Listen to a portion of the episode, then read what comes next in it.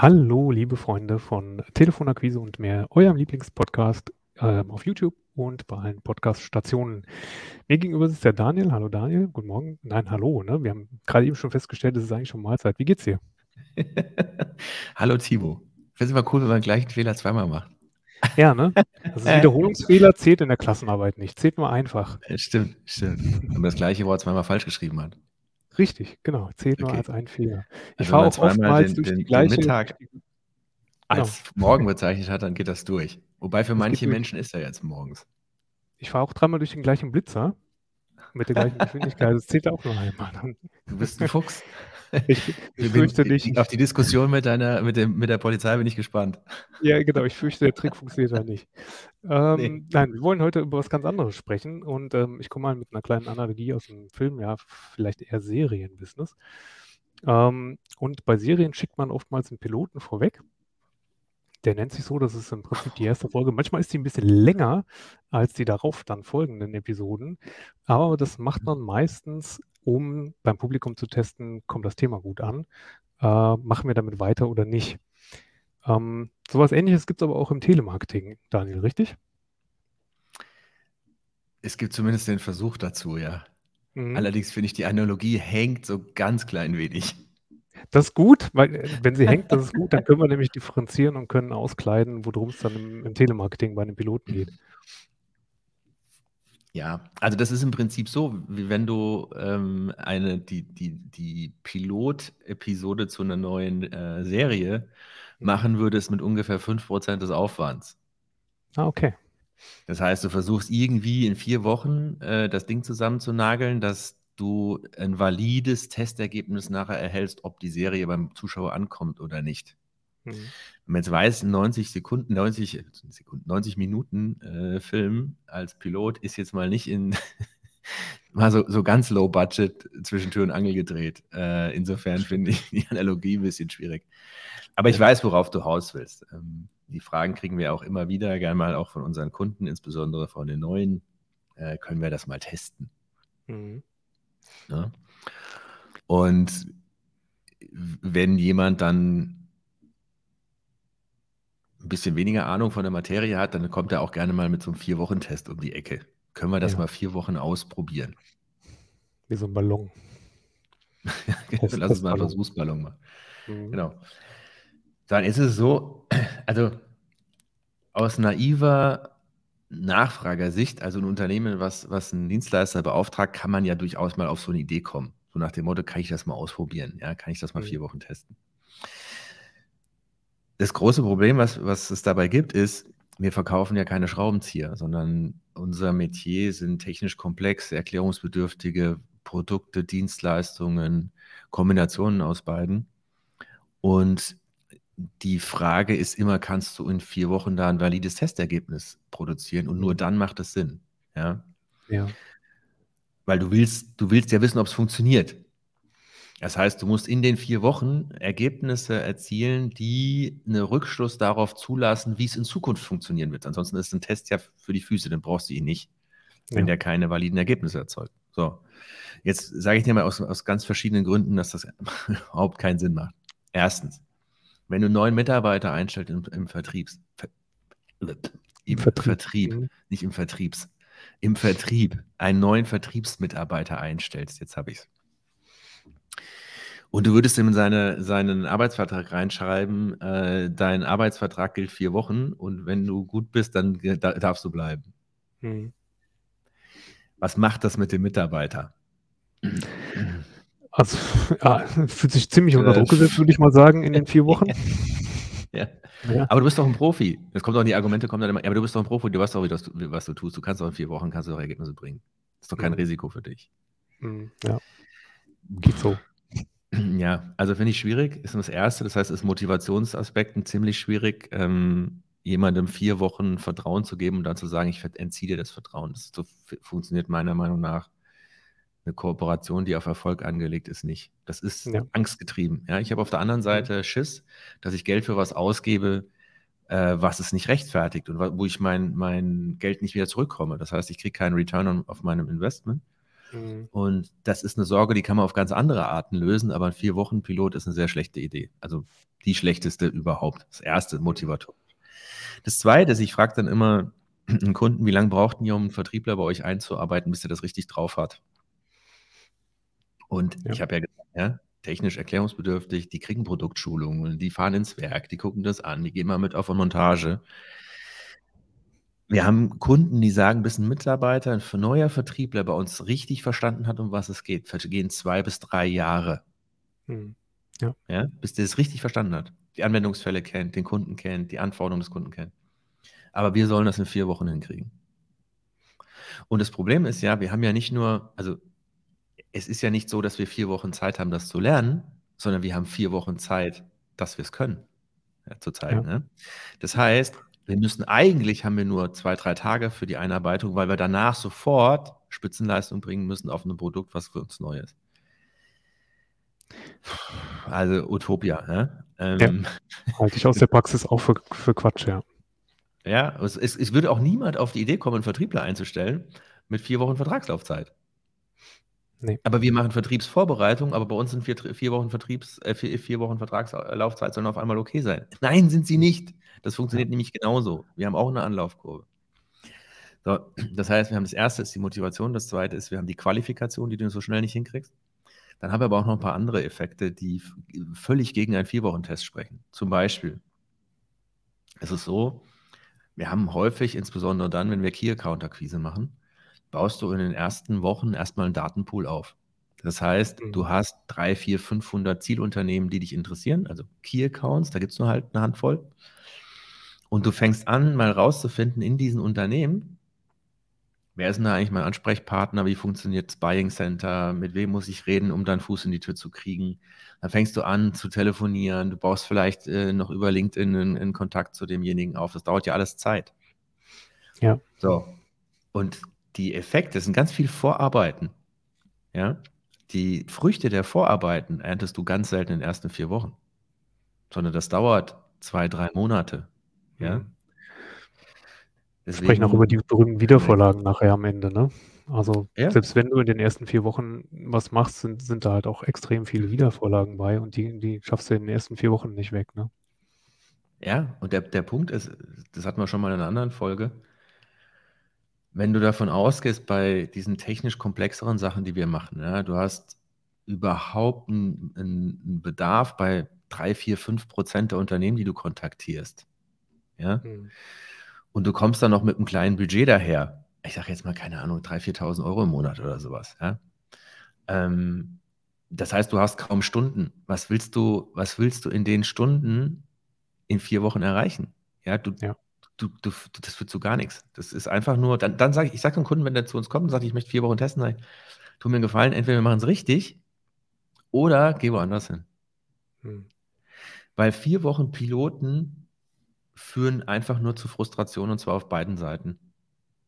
Ja, ja. ist ja auch für einen ja. Lieferanten, ja, mal mir mal eine halbe Wand an. Maler, ich will mal sehen, ob du das kannst. Hä?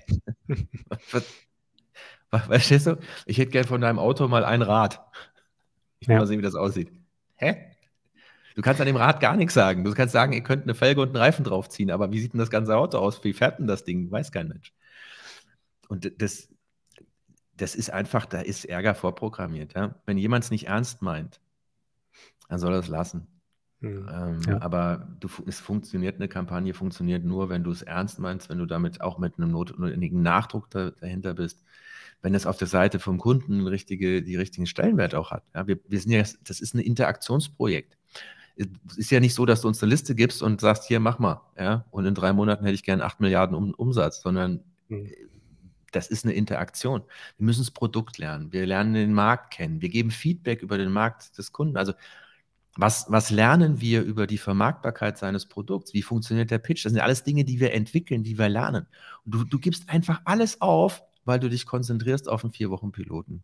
Mhm. Wenn wir uns jetzt mal anschauen, warum kommt ein Kunde mit so einem Thema? Warum will der vier Wochen pilotieren? Ja, das sind und, und gucken uns an, was sind die Motive für einen vier Wochen Test? Oft so, ich möchte nicht so viel Geld investieren. Ja. Mhm. Äh, ich möchte mal aus, ich habe vielleicht schlechte Erfahrungen gemacht mit einem anderen. Ich möchte mal wissen, ob ihr das besser macht als die. Ähm, es kann sein, er glaubt selber nicht an die Vermarktbarkeit seines Produkts und wir sollen es mal ausprobieren. Wir haben ja ganz mhm. oft Unternehmen, die zu uns kommen, haben selber quasi die Vermarktung nicht richtig hingekriegt. Das heißt, die haben keinen kontinuierlichen Neukundenstrom und wir sollen jetzt in vier, fünf Wochen reparieren, was sie in zehn Jahren nicht hingekriegt haben. Ja. ja. Ich finde, da muss man manchmal auch ein bisschen die Kirche im Dorf lassen und, und die Verantwortung da, wo sie hingehört. Die Verantwortung für die Vermarktbarkeit eines Produkts trägt der Unternehmer und nicht der Dienstleister. Ja? Und das ist die Hälfte des Weges. Die Hälfte der Verantwortung, ob das, was wir da tun, funktioniert oder nicht, trägt der Unternehmer. Der selektiert sein Produkt, der selektiert die Zielgruppe, der entwickelt eine Nutzenargumentation, der muss wissen, wie sieht es in der Wettbewerbssituation aus, welche Vorteile habe ich, warum sollte Kunden bei mir kaufen, welche nicht. Wenn diese Grundvoraussetzungen nicht gegeben sind, ja, dann brauchst du mit einer Kampagne gar nicht anfangen. Dann lass es lieber sein, Spaß Geld, fahr in Urlaub. Ja. Ja, das, das ist so ein bisschen wie, wie Eltern, die die Verantwortung der Kindererziehung auf die, auf die Lehrer legen. So. Also ganz heißes Thema gerade. Ja. wenn du vorne keine gute Basis erzeugst, dann kann halt hintenrum nicht viel gut rauskommen. Ne? Ja, mein Kind ist drogenabhängig, der Lehrer ist schuld. Ja, genau. Ja, so, also vielleicht ein bisschen überspitzt, aber es ist, ist ähnlich. Äh, äh, das Bild hatte ich noch nicht, muss ich sagen. Ich drüber nachdenken. Ja, also was ich jetzt ganz spannend fand, war, dass äh, wir haben oftmals bei Themen, die auch durchaus kontrovers sind, die wir schon äh, betrachtet haben, ähm, immer mal so Argumente für beide Seiten gefunden. Ne? Mhm. mhm. Das ist jetzt bei dem Thema irgendwie nicht so. Doch, ich habe gerade gesagt, also wenn ich, ich möchte nicht so viel Geld ausgeben. Ja, ja. Äh, ich habe vielleicht keine Erfahrung mit, der, mit dem Kanal Telemarketing. Alles in Ordnung. Ähm, ich, ich möchte nicht so viel Risiko eingehen. Es gibt Gründe, warum, die für einen kurzen Piloten sprechen. Ja. Mhm. Die Frage ist nur, ob das sinnvoll ist und ob ich diese, diese Gründe, die ich habe, nicht anders lösen muss. Also zum Beispiel, du wirst nicht auf die Idee kommen, äh, Online-Marketing zu machen mit 500 Euro Budget. Weil ja, du, musst, du musst überlegen, wo kommt, dein, wo kommt der Traffic her, du musst eine Landingpage bauen, du musst diesen ganzen Vermarktungsprozess bauen, du musst äh, die Werbekampagne, vielleicht wenn du es Google machst oder in Facebook oder was auch immer, musst diese Werbekampagne aufbauen. Da bist du mit 500 Euro gar nichts. Ja? Ja. Ich hatte mal äh, einen ganz interessanten Kunde, der kam ja, Facebook funktioniert für uns nicht. Mhm. Als, als Werbekanal. Sag ich, was habt ihr dann gemacht? Ja, ich habe da eine Werbekampagne aufgesetzt. Und ich sage, okay, wie viel, wie viel Budget hattest du denn? Ja, 250 Euro. Mhm und du sagst an 250 Euro, das funktioniert nicht. Das ist so, wie wenn du, keine, keine Ahnung, ein Haar abschneidest und sagst, der Friseur ist schlecht. Das, ja. das, funktioniert so nicht. Du brauchst einfach ein gewisses Momentum, um, um Know-how auch aufzubauen. Viele glauben, wenn sie zu uns kommen, dass wir eine hundertprozentige Gewissheit haben, wie eine Kampagne funktioniert. Und das ist leider falsch. Ähm, ich, ich mache mal ein Beispiel. Procter Gamble investiert jedes Jahr Milliarden in, mhm. in den Test von Konsumgütern. Waschmittel, Toilettenpapier, was auch immer. In Marktforschung. Und die haben eine Flop-Rate von neuen Produkten von über 70 Prozent. Das heißt, jetzt mal roundabout drei von vier neuen Produkten floppen. Mhm. Obwohl die eine unglaubliche Kohle für Marktforschung ausgegeben haben, obwohl die da, da richtig, da sitzen nur gute Leute die haben alles ausprobiert, die haben alles, was sie wissen, in dieses Produkt einfließen lassen und es ist trotzdem gefloppt. Hm. So. Das heißt, dass du nicht alles vorhersehen kannst. Du kannst nicht alles prognostizieren in der Kampagne. Du weißt nicht, wie die Zielgruppe sich verhält, weil du diese Zielgruppe noch nicht hattest. Es kann passieren, du machst exakt das Gleiche und es, an einem Tag funktioniert es und zwei Wochen später funktioniert es nicht mehr. Das ja. kann sein, dass ein Wettbewerber gerade eine Marketingkampagne auf deiner Zielgruppe gefahren hat. Es kann sein, dass da gerade irgendeine Industriemesse war, von der du vielleicht nichts mitgekriegt hast, wo irgendwas gewesen ist. Es kann sein, dass morgens ein Newsletter rausgegangen ist von so einem Branchenportal, wo, wo drin stand, Telemarketing ist super gut oder super schlecht. Das sind alles Dinge, die die Kampagnenperformance beeinflussen. Und wir, von uns wird erwartet, dass wir 100% genau vorhersagen können, wie das nachher laufen wird. Mhm. Und nochmal, ich würde das gerne, ja, aber das ist Utopie. Weil du weißt nie, du kannst nicht replizieren. Lass eine Google-Kampagne laufen, Google weiß sehr gut, was sie tut. Ja? Mhm. Ähm, lass eine, da laufen Milliarden Euro und Milliarden Dollar Werbebudget drauf. Und trotzdem kann Google nicht die nächsten vier Wochen vorhersagen, was mit deinem Werbebudget passiert. Die wissen es nicht. Das ist immer nur ja. eine Annahme auf Basis von Vergangenheitsdaten. Und wir können auch nur eine Annahme treffen auf Basis von Vergangenheitsdaten, wie die Zukunft funktioniert. Ich kann dem Kunden ziemlich genau hochrechnen auf Vergangenheitsdaten, was wir glauben, was aus so einer Kampagne rauskommt. Ja, wie die Zukunft aussieht, weiß kein Mensch. Wenn ich das mhm. könnte, wäre ich Milliardär und würde irgendwo auf einer Megajacht neben Jeff Bezos im, in der Karibik rumliegen. Ja. Ja, klar. Wie soll das auch gehen, ne? Ja, aber das ist genau das. Wir sollen in vier Wochen, am besten Glaskugel, noch 100% genaue Kampagnenergebnisse prognostizieren und wir sollen in vier Wochen zeigen, dass das alles so eintritt, wie wir es uns ausgedacht haben. Kann man machen, aber das ist dann einfach nur, ja, Kunden mitnehmen und, und, und Geld einsammeln, aber mit seriösem Business hat das nichts zu tun. Was würdest du sagen in Abgrenzung zu dem Vertriebsmitarbeiter, der vielleicht zwei bis drei Jahre braucht, bis er wirklich fertig ist? Ähm, was wäre eine, eine Mindestlaufzeit für eine Kampagne, um tatsächlich eine gewisse ja, Prognose abzuliefern, wie, wie es läuft, wie es laufen kann? Also wir geben Prognosen zu Beginn an ab. Ja? Das heißt, wir, wir gucken auf Basis von Vergangenheitsdaten, welche Werte haben wir in der Vergangenheit erzielt und rechnen, machen eine Forecast, was wir glauben, was da rauskommt. Aber nochmal, wir glauben. wir wissen nicht. Ja. So, jetzt kommt es sehr auf die Komplexität der Kampagne an und vor allem auf den Sales Cycle. Es ist so, wir haben Kunden, da ist es, also der, der Zeitpunkt zwischen Erstkontakt beim Kunden und tatsächlich äh, Kaufvertrag von teilweise 12, 18, 24 Monaten. Mhm. Das heißt, du weißt erst nach einem Jahr oder zwei, ob die Samen, die wir gesät haben durch eine Telemarketing-Kampagne, nachher auch Erträge gebracht haben. Dann brauchst du einen sehr langen Piloten. Ja, ja, wenn du, wenn du vielleicht einfachere Themen hast, die eine niedrigere Komplexität und einen kurzen Sales Cycle haben, dann kann sein, dass du in drei Monaten Bescheid weißt. Ja. Ich sage immer, lass uns zusammen eine Zielvereinbarung machen für äh, die ersten Monate ja, und lass uns nachher in die Augen gucken, wann wollen wir weitermachen und wann nicht. Also was sind Schwellenwerte, die wir erreichen müssen, wo du sagst, hey, dann ist super und wann sind wir eben unter der Performance. Und wenn ein Kunde dazu bereit ist, ähm, mit uns gemeinsam, nochmal, das ist ein gemeinsames Projekt, es ist nicht ein Outsourcing, mach mal und ich habe damit nichts mehr zu tun, sondern wenn wir gemeinsam an einem, an einem Thema arbeiten, gemeinsam uns jede Woche Kampagnenergebnisse angucken und gemeinsam an einer Verbesserung arbeiten, dann erreichen wir die Ergebnisse auch immer. Wir erreichen sie dann nicht, wenn das eine einseitige äh, Geschichte wird. Das heißt, der Kunde möchte quasi Verantwortung an uns auslagern und wir sind an allem schuld. Dann funktioniert es eben nicht. Hm, ja. Ja, spannend. Ne? Ähm, was willst du abschließend sagen? ja, also ich vergleiche das mal mit, mit, mit SEO. Ja? Wenn jemand seine, seine Webseite bei Google in einem relativ umkämpften Markt auf Seite 1 platzieren will über die Optimierung von Inhalten, dann dauert das 5, 6, 7, 8 Monate. Hm. Und niemand würde erwarten, dass ich gebe dir hier mal vier Wochen äh, mein Geld und nach vier Wochen hätte ich gerne Position 1. Das wird nicht passieren. Ja. So, das heißt, seht es als ein, als ein Projekt, als ein gemeinsames Projekt, wo 50 Prozent des, des Erfolges bringt der Dienstleister, 50 Prozent des Erfolges bringt auch das Unternehmen. Das bedeutet auch was für den Zeiteinsatz und die, die Manpower und die, die Hirnpower, die ich da einsetzen muss. Und dann legt eine Kooperation auf Unendlichkeit aus. Ja? Nicht vom Vertrag her, sondern vom, von der, vom Mindset, von der, von der äh, Ausgangssituation. Ich suche mir einen Lieferanten, mit dem ich über Jahre zusammenarbeiten will, weil ich stecke auch als ein Unternehmen, was sich einen Dienstleister sucht, am Anfang unglaublich viel Zeit da rein, dass dass ich dem beibringe, was ich bin, was ich verkörpern will, welche Kunden ich will. Das ist ja auch für ein Unternehmen unglaublicher Aufwand und ein, Investment. Ja. ja. Das heißt, such, such dir doch bitte jemanden aus, mit dem du dir vorstellen kannst, die nächsten drei, vier, fünf Jahre zu arbeiten, aber komme nicht mit vier Wochen. Das ist wie, ich, ich habe eine neue Beziehung, würde die gerne mal vier Wochen testen und sage das gleich am Anfang. Hm. Äh. Schwierig vom Unterfangen. Stimmt allerdings. Ja.